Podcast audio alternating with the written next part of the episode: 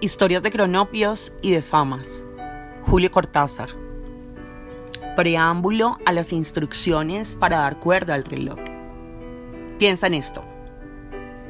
Cuando te regalan un reloj, te regalan un pequeño infierno florido, una cadena de rosas, un calabozo de aire.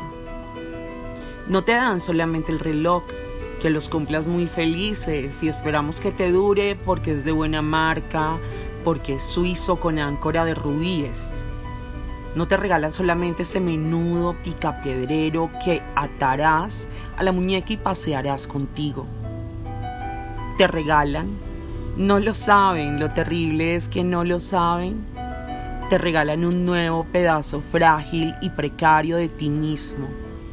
Algo que es tuyo, pero no es tu cuerpo que hay que atar a tu cuerpo con su correa como un bracito desesperado colgándose de tu muñeca.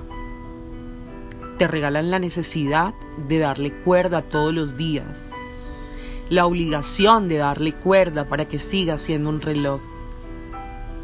Te regalan la obsesión de atender a la hora exacta en las vitrinas de la joyería, en el anuncio por la radio, en el servicio telefónico te regalan el miedo a perderlo, de que te lo roben, de que se te caiga al suelo y se rompa.